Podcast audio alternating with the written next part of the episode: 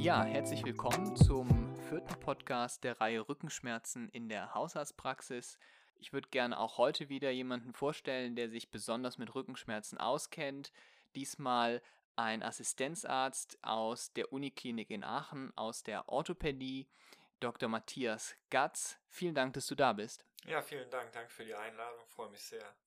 Wir wollen heute mal ein bisschen darüber reden, was der Orthopäde anders macht mit Rückenschmerzen oder weiter zusätzlich macht mit Rückenschmerzen.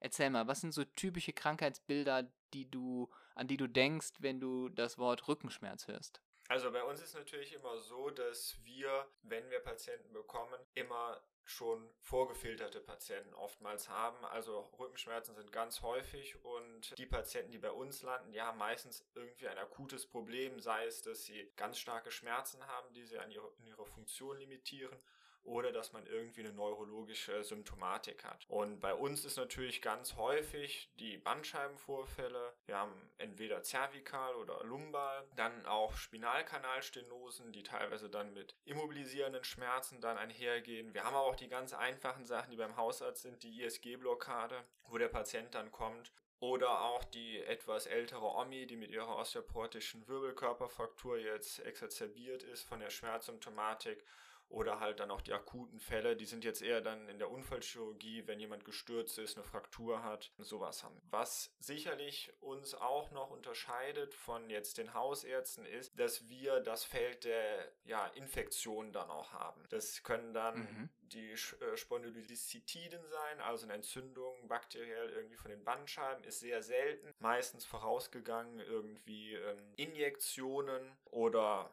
IV-Drogenabusus, was man auch häufiger jetzt sieht hinsichtlich dann der Flüchtlingsströme, auch Tuberkulose in der Wirbelsäule. Das sind eher aber auch dann die, ja, die Kolibris. Ne? Da sprichst du ja ganz spannende Krankheitsbilder an, die sich, glaube ich, auch von dem, was der Hausarzt so typischerweise unter der, dem Rückenschmerz äh, versteht, ähm, wahrscheinlich gar nicht unbedingt bedenkt. Beim Bandscheibenvorfall, das ist eins der Krankheitsbilder, die der Hausarzt natürlich auch sieht und natürlich auch zum Teil behandelt.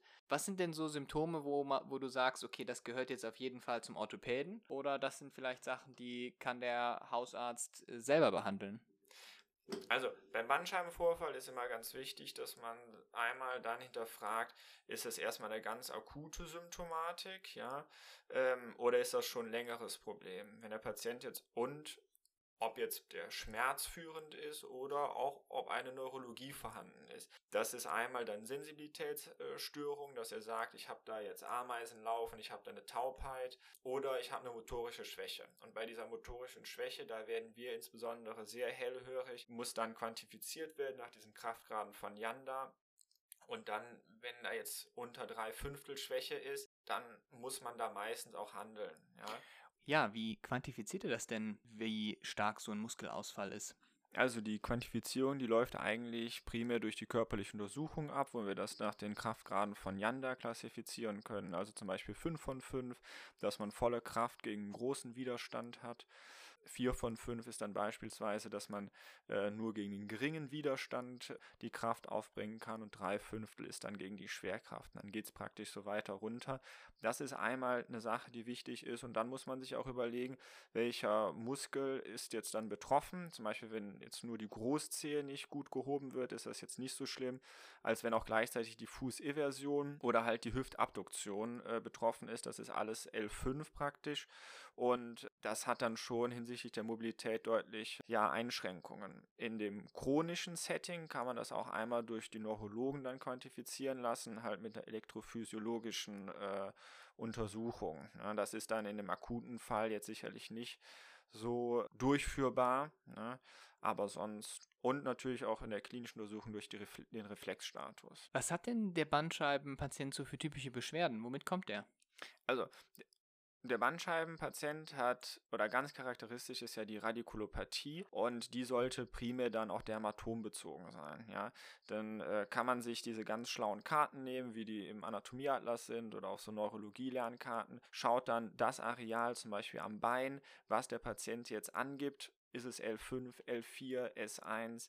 Kann ich das irgendwo auf dieser Karte wiederfinden? Passt das zu meinen Muskeln? Das sind einmal diese, also diese charakteristische Schmerzausstrahlung, Sensibilitätsstörung, Motorikschwäche.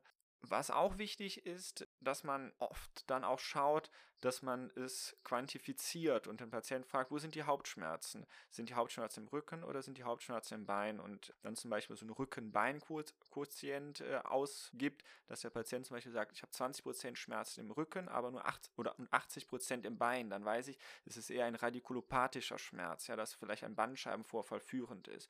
Und wenn der Schmerz hauptsächlich im Rücken ist, ist vielleicht auch etwas degenerative Komponente dabei, ja, dass halt mhm. die hm. Facettenschmerzen und so, das mag einem jetzt zu Beginn auch helfen. Ja. Das ist ja eine ganz spannende Unterscheidung. Ich glaube, die kann ganz viel, vielen Studenten, aber auch natürlich angehenden Ärzten helfen, diesen Unterschied zu machen, ne, mit dieser Aufteilung. Wie ist das? Haben denn diese Patienten, die dann zu dir oder auch zum Hausarzt kommen, typischerweise einen Erschütterungsschmerz oder einen Vorbeugeschmerz oder Bewegungsschmerz oder wie sieht das aus? Ähm, das muss man sagen, sind eher so uncharakteristische äh, mhm. Symptome. Was sicherlich ein sehr charakteristisches Zeichen ist, das klinische Zeichen, das Nervendehnungszeichen nach Lasek und Fragat, beziehungsweise dann für L2 und L3 der äh, Femoralis Dehnungsschmerz. Der Klopfschmerz am Rücken ist auch sicherlich vorhanden. Erschütterungsschmerz eher jetzt nicht so. Das äh, würde jetzt primär, oder dieser Stauchungsschmerz, Erschütterungsschmerz wäre primär jetzt für so Spondylolisthesis oder halt irgendwie eine osteoporotische Fraktur, wo, man, wo der Patient dann auf der Bank sitzt, Untersuchungsbank sitzt und man dann von oben mal drauf drückt und das komprimiert. Ähm, und also, dann hat der osteoporotische Patient Schmerzen, oder? Ja, dann, wo es dann hauptsächlich ist, in der BWS oder dann auch in der LWS. Ne?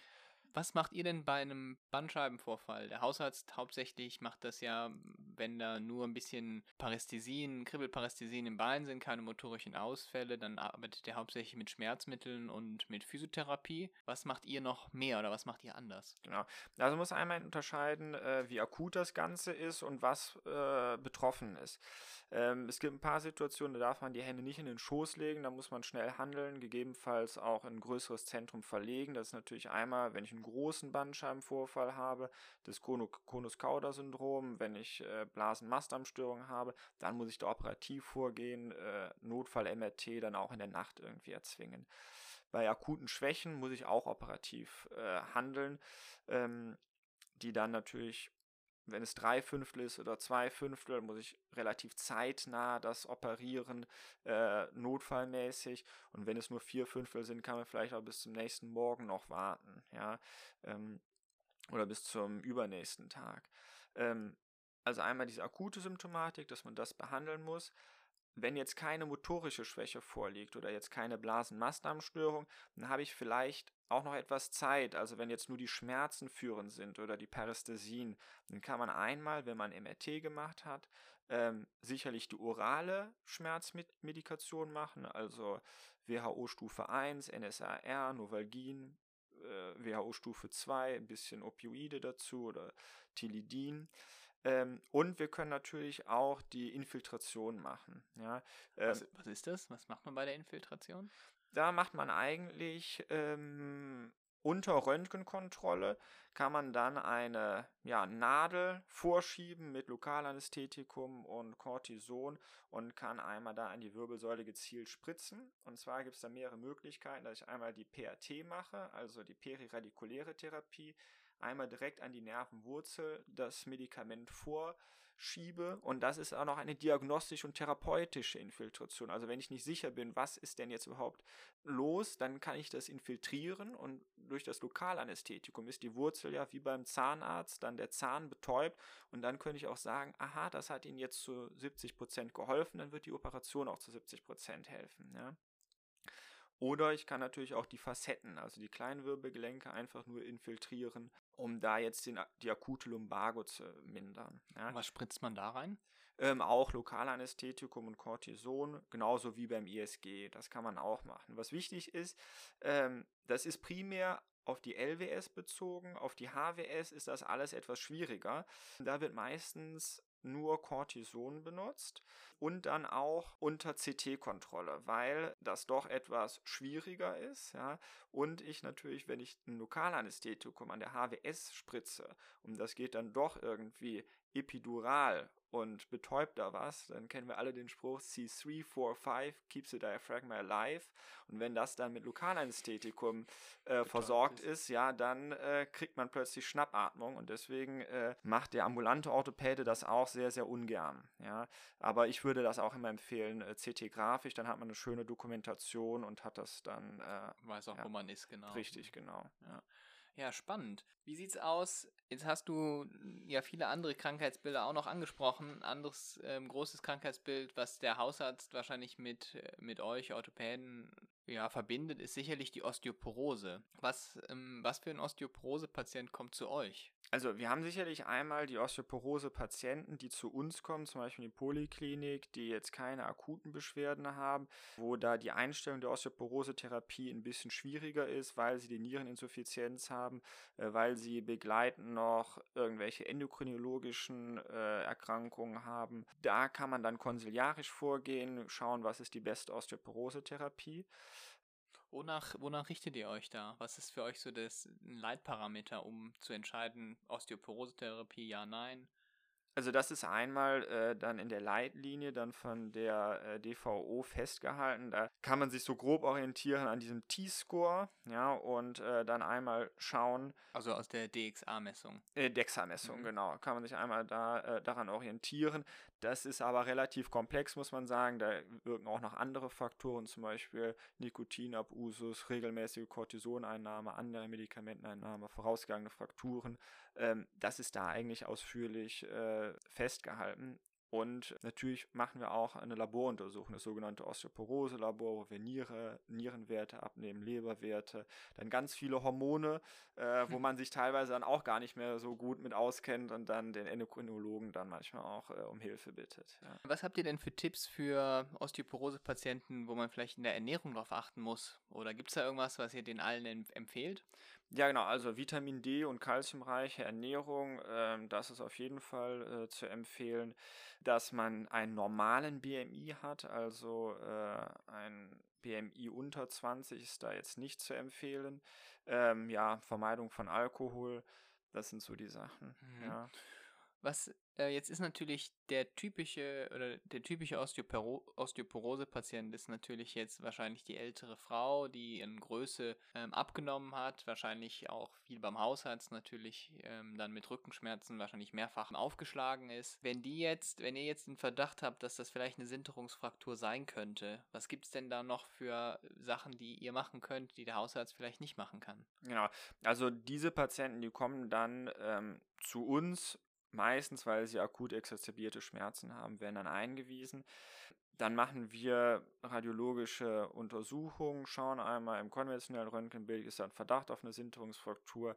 Wenn wir ein MRT muss man dann auch machen, zu gucken, äh, wenn jetzt keine Absturzreaktionen schon im Knochen vorhanden sind, dass man darstellt, ob diese Fraktur frisch ist. Dann habe ich gegebenenfalls noch die Möglichkeit, Zement da rein zu spritzen mit einer Kyphoplastie oder einer Vertebroplastie. Was ist denn der Unterschied? Also einmal äh, spritzt man nur Zement praktisch in den in den, in den Wirbelkörper rein und bei der anderen Operationsmethode führt man dann über diese Nadel auch einen kleinen Ballon in den Wirbelkörper vor, der wird dann aufgeblasen und dann wird das mit Zement ja aufgefüllt. So in den Meta-Analysen zeigt sich da kein großer Unterschied hinsichtlich dann des Repositionsergebnisses eigentlich. Genau, also das können wir auf jeden Fall einmal machen. Korsettversorgung kann man initiieren und ja, und die Schmerztherapie-Einstellung dann. Und langfristig schickt ihr die Patienten dann nach Hause mit einem Medikament oder? Genau, also ähm, man es ist sicherlich so, dass man dann einmal dieses Osteoporose-Labor schon abnehmen kann. Da sind manchmal die Ergebnisse da noch nicht vorhanden, ja, weil da auch die Elektrophorese und andere Parameter noch eine Rolle mitspielen. Vitamin D, Calcium bekommen die, dann Alendronsäure, also Bisphosphonate. Die DEXA-Messung wird dann eigentlich erst im hausärztlichen Umfeld durchgeführt und dann das ist oftmals auch so eine Sache, wo, was so auch an den Hausarzt so ein bisschen dann zurückgegeben, äh, zurückgegeben wird, ne? wird, weil die Osteoporose-Therapie, zumindest die medikamentöse, ist ja auch, sagen wir jetzt mal, so eine Langzeittherapie dann. Oder? Das ist, glaube ich, auch ein ganz wichtiger Punkt, den wir auch in den vorherigen Podcasts schon angesprochen haben, wo man wirklich darauf achten muss. Diese Bisphosphonate sind natürlich Medikamente, wo ein paar Sachen vorher abgeklärt werden müssen. Deswegen, genau, das sind sicherlich, also wir sind da auch immer sehr zurückhaltend, äh, deswegen habe ich das gerade so neutral gesagt. Es gibt sicherlich äh, Kliniken, die da etwas großzügiger sind. Man muss da aber vorher einmal abgeklärt haben, wie ist der Zahnstatus. Das wird man in der Klinik meistens nicht machen können, hinsichtlich auch Ausschluss Kiefernekrose mhm. und ja, wir fragen immer oft auch nach, ob in den nächsten Wochen oder Monaten irgendwas geplant ist. Also wenn die dann Zahnimplantate bekommen sollen, dass sie das schnell möglichst machen, bevor wir anfangen mit der Therapie. Auch noch so ein Problem, weil die Zahnärzte sehr ungern in frischen Knochen reinbohren, der gerade mit Bisphosphonaten behandelt wurden. Richtig, genau. Aber da gibt es die verschiedensten Optionen. Es gibt okay. teilweise auch äh, dann Denosumab, also also Antikörper. Antikörper, ähm, Prolia heißt das Präparat, was da oftmals verwendet wird das muss man dann teilweise nur alle sechs Monate subkutan spritzen. Und da ist dann, sage ich jetzt mal, auch die Compliance der Patienten ja besser. Dann fürchten nicht die Kiefernekrose. Oftmals klagen die auch dann über so Bauchschmerzen im Bereich des oder Ösophagusschmerzen, so Reflux. Da muss man als Hausarzt nämlich ziemlich hinterher sein. Ne? Diese einmal die Woche Gabe, man muss äh, aufrecht sitzen, das darf nicht mit Mineralwasser getrunken werden, mit möglichst keinen anderen Medikamenten. Man darf sich danach nicht hinlegen, je nach Präparat zwischen einer halben und zwei Stunden darf man, muss man aufrecht gehen oder sitzen.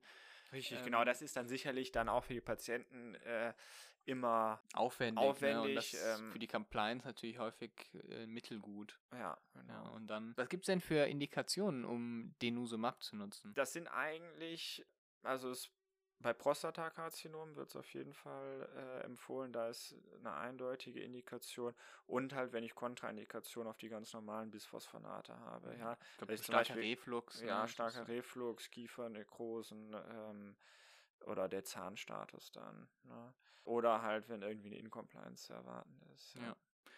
Ja, spannend. Ähm, also haben wir jetzt schon zwei Krankheitsbilder, die, äh, die uns ähm, oder die den Orthopäden mit der Haushaltspraxis verbinden. Ähm, du hast eben noch eins angesprochen, was ähm, uns da, was uns da vielleicht verbindet, was bei euch auch häufig aufschlägt. Ich hätte zum Beispiel gesagt Spinalkanalstenose. Du hast gesagt, bei, bei euch kommt die Spinalkanalstenose häufiger vor. Was sind das für Patienten? Ja, genau. Also das ist vor allen Dingen dann in der Poliklinik die Patienten, die dann einmal über Lumbago klagen, aber auch dann über diese Claudicatio intermittens. Also was bedeutet das? Was also, haben die typischerweise? Die haben dann diese eingeschränkte Gehstrecke, ja, ähm, dass sie teilweise dann nur 200 Meter gehen können, äh, dann die Beine schwach werden. Das ist sicherlich dann auch von der PAVK abzugrenzen. Das ist, sagen wir mal, ein anspruchsvolles Krankheitsbild, weil man da relativ viel Bildgebung machen muss, ein MRT haben muss um das darzustellen. Und viele Patienten haben die Spinalkanalstenose, wenn sie älter sind. Man kann auch eine Elektrophy oder sollte eine elektrophysiologische Untersuchung dann machen, um zu sehen, kann ich diese Nervenschmerzen quantifizieren. Und man muss es auch irgendwie von dem Gefäßstatus abgrenzen. Ja, sind die Schmerzen im Bein oder die Schwäche im Bein einfach auch dadurch begründet, dass der Patient eine PAVK vierten Grades hat. Das ist dann diagnostisch anspruchsvoll und dann kann man dann dekomprimieren, also operativ vorgehen, äh, dass halt der Spinalkanal, der jetzt dann wie so eine Sanduhr eingedrückt ist über degenerative Veränderungen von ventral, also von den Bandscheiben oder von und von dorsal, gleichzeitig auch noch über die Facettengelenkshypertrophie, dass man da einmal ein bisschen mehr Platz schafft und ja. Gibt es da also gibt es da nur die Möglichkeit der Operation? Nicht unbedingt, nein. Ähm, also da gibt es einmal das konservative Prozedere, auch die Infiltrationen. Äh, auch wieder mit Cortison? Ja, genau, Cortison, Lokalanästhetikum, ähm, das kann man alles machen. Ja. Was lässt dich dazu tendieren zu operieren? Also vor allen Dingen, wenn starke Schmerzen bestehen, wenn die Gehstrecke deutlich eingeschränkt ist, das mit der elektrophysiologischen Untersuchung übereinstimmt, dass man merkt, dass die Nerven da eingeschränkt sind. Die Klinik des Patienten, ja, das sind so die Sachen, wo man sagen würde, da würde man dekomprimieren. Mhm. Das heißt, was, wenn du jetzt äh, mit Hausärzten sprechen würdest und du, äh, die würden dich fragen, was soll, was soll man den Orthopäden schicken? Was wären das für typische Patienten mit Spinalkanalstenose? Also den klinischen Ortho, also in der Klinik den Orthopäden oder den niedergelassenen Orthopäden? Ich denke mal, bei einer Spinalkanalstenose würde man wahrscheinlich eher dann, man möchte ja, nachdem man, also die Bildgebung kann man wahrscheinlich ambulant ganz gut machen, ja. ne, MRT Und dann hat man eine starke Spinalkanalstenose und dann Elektrophysiologie. Wo wird das gemacht? Das wird meistens dann in der Neurologie gemacht. Ja. Das kann man auch erstmal ambulant machen. Das ist ja jetzt, sagen wir jetzt auch kein akutes Krankheitsbild. Da kann man auch erst einmal die Befunde sammeln und dann mit dem MRT-Befund der Elektrophysiologie ja, dann auch dahin, also in die Klinik kommen und dann muss man dann Konsens äh, auch mit dem Patienten finden. Mhm. Ne? Was der dann, was der dann dazu meint, ob, ob er das überhaupt operieren möchte, ne? Genau, richtig, ja. Ja, ja vielen, vielen Dank, Matthias. Ich glaube, ich fasse nochmal ganz kurz zusammen. Wir haben jetzt drei große Krankheitsbilder äh, gefunden, die uns, glaube ich, ganz, ganz deutlich, oder die Orthopädie, also dich mit dem Hausarzt doch ganz eng verbinden. Unser erstes Krankheitsbild, ne, der Bandscheibenvorfall, eine Erkrankung, die auch, die auch der Hausarzt natürlich erkennt und häufig natürlich in seiner Praxis vorfinden findet und immer von einem unspezifischen Rückenschmerz natürlich abgrenzen muss. Ja, das war in den Red Flags, die wir in den vorherigen Podcasts auch mit besprochen haben. Gerade dann auch bei motorischen Ausfall oder Mastdarm und Inkontinenz, ne, wenn ich richtig verstanden habe. Das mhm. sind so Sachen, wo man auf jeden Fall handeln muss. Ja, das zweite Krankheitsbild war die Osteoporose. Bei der Osteoporose gibt es einmal die Patienten, die halt chronisch Osteoporose haben und die man dann feststellen kann. Das kann natürlich der Hausarzt. Häufig wird die Therapie dann äh, vom Orthopäden auch oft eingeleitet. Da gibt es verschiedene Möglichkeiten an spezifischer Therapie nach einer, Lebens Lebensstiländerung, Sport, Vitamin D, kalziumhaltige Ernährung. Und dann das letzte Krankheitsbild, ich glaube, das ist eins, das insbesondere auch bei den Orthopäden, die Domäne der Orthopäden gehört, die Spinalkanalstenose. Das ist eine Erkrankung, da hat man ein bisschen mehr Zeit, ein chronisches Krankheitsbild, auch gut ursächlich orthopädisch zu erklären. Da gibt es die Therapiemöglichkeiten, das konservativ zu behandeln, das zu infiltrieren mit Cortison und Betäubungsmittel und dann die Operation, wo man, wenn ich die richtig verstanden habe, den Spinalkanal dekomprimiert. Genau, richtig. Also einmal dekomprimieren oder andere Versteifungsoperationen, die meistens äh, doch etwas gruselig erscheinen. Gibt es irgendwas, wo du sagst, boah, das würde ich ganz gerne den zukünftigen Hausärzten oder den angehenden Studenten, die jetzt ins PJ gehen, was, was würdest du denen gerne mitgeben von der Orthopädie? Hinsichtlich Rückenschmerzen auf jeden Fall, ähm, dass die einem, egal was man oder welche Fachrichtung man ergreift, die werden einen irgendwann einholen und man sollte sich mit dem Thema auskennen, ja, auch wenn man Gynäkologie macht, ja, die äh, schwangeren Damen, die haben oftmals auch Bandscheibenvorfälle durch das äh, aufgeweichte Bindegewebe. Überall kommen praktisch Rückenschmerzen vor und dass man einfach diese Red Flags beherzigt. Ja, also dass man sich überlegt, kann es eine Fraktur sein und dann A, ist das jetzt traumatisch, ist er runtergestürzt, ist es eine osteoporotische Fraktur oder ist es eine Tumorerkrankung? Ja, wenn die Dame fragt oder sagt, ich habe ein Mammakarzinom, dass man denkt, aha, vielleicht hat sie eine Metastase, wenn sie sonst nirgendwo Rückenschmerzen gehabt hat dass man auch daran denkt, dass es vielleicht eine infektiöse Erkrankung der Wirbelsäule sein kann, wenn das CRP hoch ist. Ja. Ähm, dass man einmal darauf achtet mit diesen Blasen-Mastdarmstörungen, wie ist die Motorik, dass man diese Red Flags einmal so verinnerlicht und wenn das alles erstmal nicht ist, dann ist man schon auf der sicheren Seite und dann kann man es auch gerne weiterschicken. Vielen, vielen Dank, Matthias. Vielen Dank für deine Zeit und ich hoffe, dass ihr bei unseren nächsten Lerntagen insbesondere auch mal auf die orthopädischen Untersuchungstechniken und die, äh, das Video, das wir dafür hochgeladen haben, schaut. Ich glaube, das hilft euch insbesondere auch, wenn ihr in wenigen Monaten dann ins praktische Jahr übergeht. Vielen, vielen Dank, Matthias. Danke für die Einladung.